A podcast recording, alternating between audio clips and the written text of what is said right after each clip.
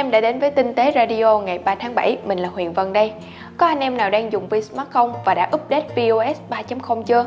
Mod Trung DT đã trải nghiệm nhanh iOS 3.0 trên chiếc Vsmart Lite và chia sẻ với anh em trên diễn đàn. Những dòng máy được cập nhật bao gồm là Vsmart Lite, Joy 3, Joy 2 Plus. Ngoài giao diện được làm mới thì Vsmart cũng đem vào nhiều tiện ích từ các ứng dụng do họ phát triển như là không gian riêng tư, chế độ trò chơi, bảo mật nâng cao, vân vân.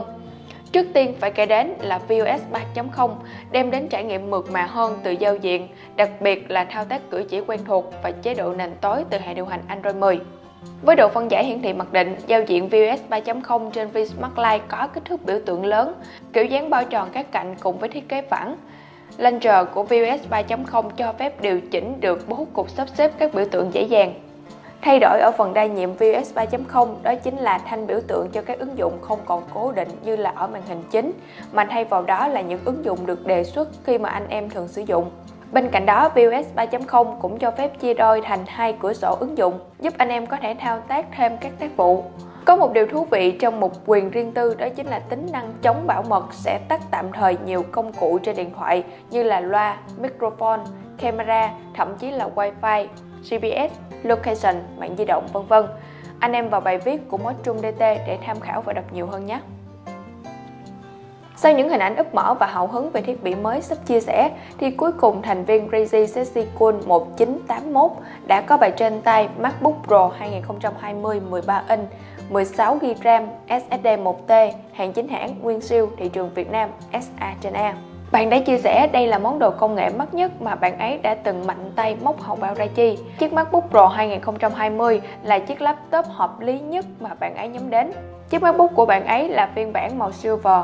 Khi mở hộp ra thì phụ kiện bên trong khá đơn giản, bao gồm là máy, củ sạc 61W, cổng cáp 2 đầu C dài tầm 2m, một cái logo Apple, vài mảnh giấy giới thiệu thông tin về MacBook.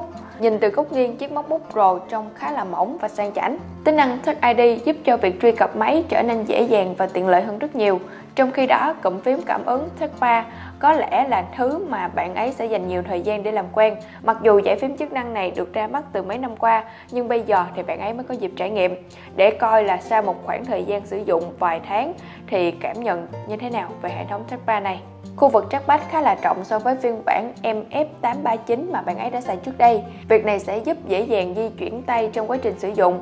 Một điều mà khiến cho bạn ấy khá là buồn khi mà nâng cấp lên phiên bản MacBook Pro 2020 đó chính là trái táo ở mặt lưng giờ không còn khả năng phát sáng như là phiên bản 2015.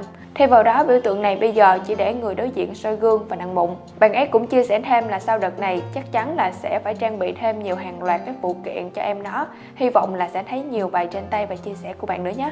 Chi tiết hơn thì anh em vào đọc bài viết của bạn nhé, trong đó có nhiều hình ảnh nữa. Có bao giờ anh em tự hỏi là tại sao chụp ảnh chưa đẹp, cải thiện như thế nào đây?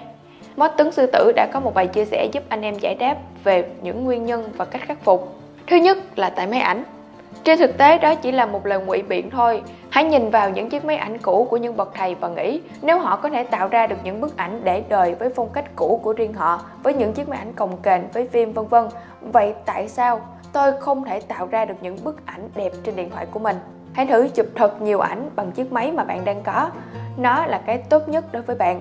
Thứ hai là tại cách sử dụng máy ảnh. Thiết bị chụp ảnh cũng có sách hướng dẫn dùng sao cho đúng, phối hợp sao cho hiệu quả, một số thủ thuật và thậm chí là có cả mẹo trong đó. Nhưng mà rất ít người đọc khi mua máy ảnh và ống kính.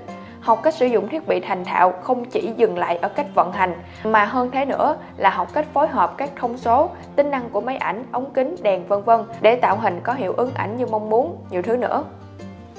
Tiếp theo là tại vì không biết canh khung. Bố cục là cái mà người ta nhìn thấy và suy nghĩ, đặc thù và độc đáo, nên quan trọng là phải nhìn và những gì bạn suy nghĩ. Bố cục xuất hiện để đáp ứng nhu cầu khoảnh khắc mà người chụp ảnh cảm thấy phù hợp để ghi nhận, để chuyển tải nội dung hay ý nghĩa của tình huống đó. Tại biết sáng mà không biết tối, dĩ nhiên là chụp cảnh vật có nhiều ánh sáng thì ảnh sẽ rõ ràng, trong trẻo, màu sắc rõ ràng hơn vân vân. Nhưng mà nhiều khi một phần chủ thể nằm trong vùng tối cũng là cách mà nhiều người dùng làm nổi bật về chủ đề của họ, dễ hấp dẫn thị giác của người xem hơn. Những người bắt đầu chịu khó tìm hiểu về ánh sáng chiếu và vật thể phản chiếu lên máy ảnh như thế nào, từ hướng nào sẽ giúp cho việc tạo ra một bức ảnh ưng ý. Từ đó nó hình thành một thói quen cảm nhận về ánh sáng, tạo nhiều cảm hứng để chơi hơn. Ngoài ra còn nhiều nguyên nhân khác như là tại góc chụp đơn điệu lặp đi lặp lại, tại vì chụp hình mà không biết chụp gì, tại xem thường mấy cái phụ nhỏ nhỏ, nhìn mà không thấy, tự ái khi xem ảnh của người khác, và cuối cùng là tại không đi chụp ảnh hoặc là lười chụp. Bài viết của anh Tuấn chia sẻ rất rõ ràng, rất chi tiết và sâu sắc, anh em vào đọc nhé. Mình lại vọc vạch chiếc iPhone mới cập nhật iOS 14 của mình và lại phát hiện thêm một tính năng mới trong ứng dụng ghi âm. Những tính năng mới được cập nhật trong phần ghi âm bao gồm là thư mục thông minh. Nó sẽ giúp các bản ghi âm được sắp xếp gọn gàng trong các thư mục và cho phép tạo ra một thư mục tùy ý, cũng như là việc bổ sung thêm một yêu thích để cho người dùng lưu lại và dễ dàng tìm kiếm. Tính năng hay ho nhất là ghi âm nâng cao sẽ giúp làm giảm tiếng ồn xung quanh và âm vang trong căn phòng kín. Đây là tính năng mà mình thích thú vì nó sẽ hỗ trợ mình khá là nhiều trong việc đọc radio cũng như là podcast của mình. Đan Anh đã có một video thử thách với anh em Tinh tế và chia sẻ top 10 từ tiếng Anh bạn hay bị đọc sai trong lĩnh vực công nghệ. Các bạn vào xem nhé, khá là thú vị và thử là mình đọc đúng bao nhiêu từ nhé. Có nhiều từ nhìn quen quen, đọc theo thói quen nhưng mà nó không phải phát âm như vậy. Các bạn vào xem thử nha.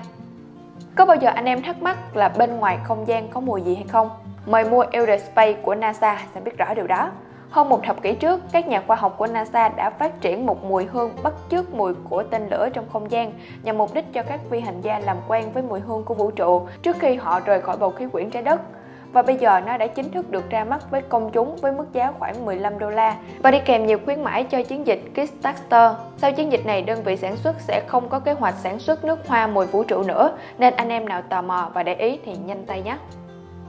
Cuối cùng thì mời anh em tham dự offline vào cuối tuần này lúc 9 giờ sáng Chủ nhật ngày 5 tháng 7 với chủ đề là hướng dẫn chụp ảnh và hậu kỳ ảnh chân dung thời trang với Hà Photo. Workshop lần này sẽ hướng dẫn các bạn những kỹ thuật chụp ảnh và hậu kỳ nhanh được áp dụng phổ biến trong nhiếp ảnh thời trang, chân dung, cưới cũng như là tin xóa phong. Đây là nội dung rất thú vị và thực tế với đa số anh em bắt đầu và cả anh em nào muốn đi xa hơn với ngành nhiếp ảnh. Mời anh em quan tâm thì hãy đăng ký tham gia nhé. Còn bây giờ thì mình xin chào và hẹn gặp lại.